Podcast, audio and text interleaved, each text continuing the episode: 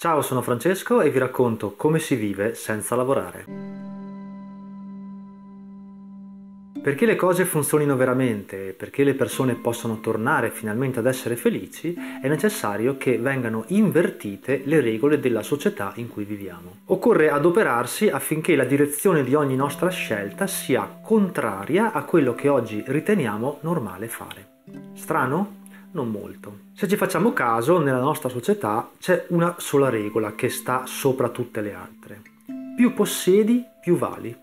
Il valore che ti danno gli altri dipende da ciò che dimostri di possedere. Hai un lavoro importante, una bella casa, una certa posizione sociale e ti puoi concedere molti lussi? Allora sei percepito uno scalino sopra a chi possiede meno, conduce una vita umile e dà poca importanza all'apparire. Il sistema ovviamente incentiva questo modo di vivere, perché se così non fosse collasserebbe. Esiste solo perché le persone continuano a volere per sé il più possibile, perché questo bisogno è il motore del consumo e quindi della crescita, componente essenziale affinché il teatrino continui a reggere. Al contrario, rallentare, avere meno, rinunciare è un male per l'economia e per questo questa pratica deve essere scongiurata. Ma ci siamo mai chiesti questo continuo avere e desiderare a che conseguenze porta?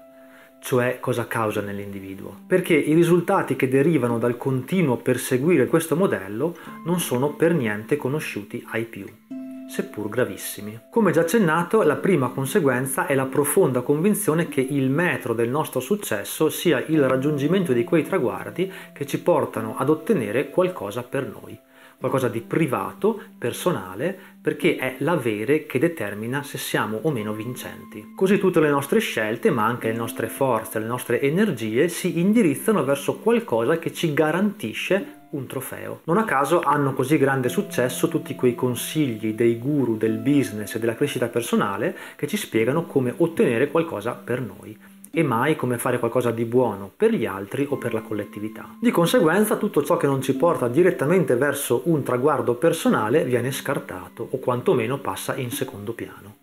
Conoscete qualcuno che fa qualcosa gratis? qualcuno che si priva di denaro o oggetti, qualcuno che si è tolto un privilegio personale in favore della collettività? Se lo conoscete sapete che è una perla rara, probabilmente considerato dai più strano, se non un pazzo.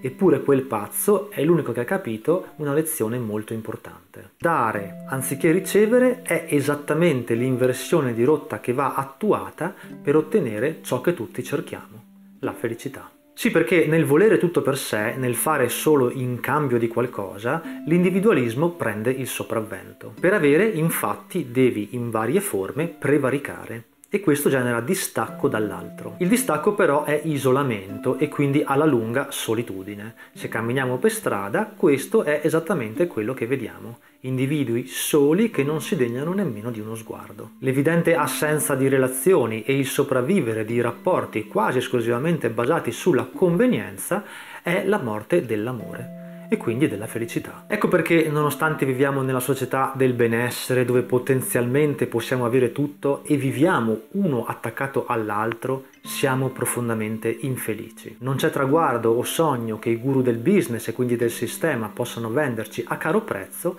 in grado di curarci da questo male. Nessuna somma in denaro, gloria o status sociale può alleviarci dal dolore ed ogni sforzo fatto per ottenere qualcosa è assolutamente vano. Questo accade perché ciò che tutti disperatamente cerchiamo è nella direzione opposta dei traguardi personali. E di questo grande inganno chiunque esalti il business ne è responsabile. La felicità si trova soltanto invertendo la rotta, cioè smettendo di credere che solo ciò che è nostro abbia un reale valore. Il vero valore di un individuo è determinato da ciò che è in grado di dare e si misura nella distanza che lo separa dalle cose, dal denaro e dal proprio ego. La nostra società, per trasformarsi in un luogo dove le persone possono veramente vivere felici, dovrebbe incentivare, premiare chi dà e non chi cerca di ottenere sempre per se stesso. Allora sì che potremmo creare un sistema dove le persone possono essere veramente felici. E allora non ci sarebbero più odio, prevaricazione, soprusi. Chi dona viene premiato e il possesso personale disincentivato. in modo che venga ricostruita quella rete di rapporti umani che ormai è andata completamente distrutta. Nell'attuale sistema invece la continua ricerca e l'incentivo al successo, al business e al denaro crea situazioni terribili. Basta ritrovarsi nei guai per vedere tutti sparire, basta avere bisogno di cure per comprendere che ci sono cittadini di serie A e di serie B il cui status, i cui privilegi sono determinati soltanto dalla quantità di denaro che possiedono. Questo in uno Stato democratico che promuove le uguaglianze addirittura a livello costituzionale non dovrebbe mai accadere. Ma di questo parleremo la prossima volta. Grazie.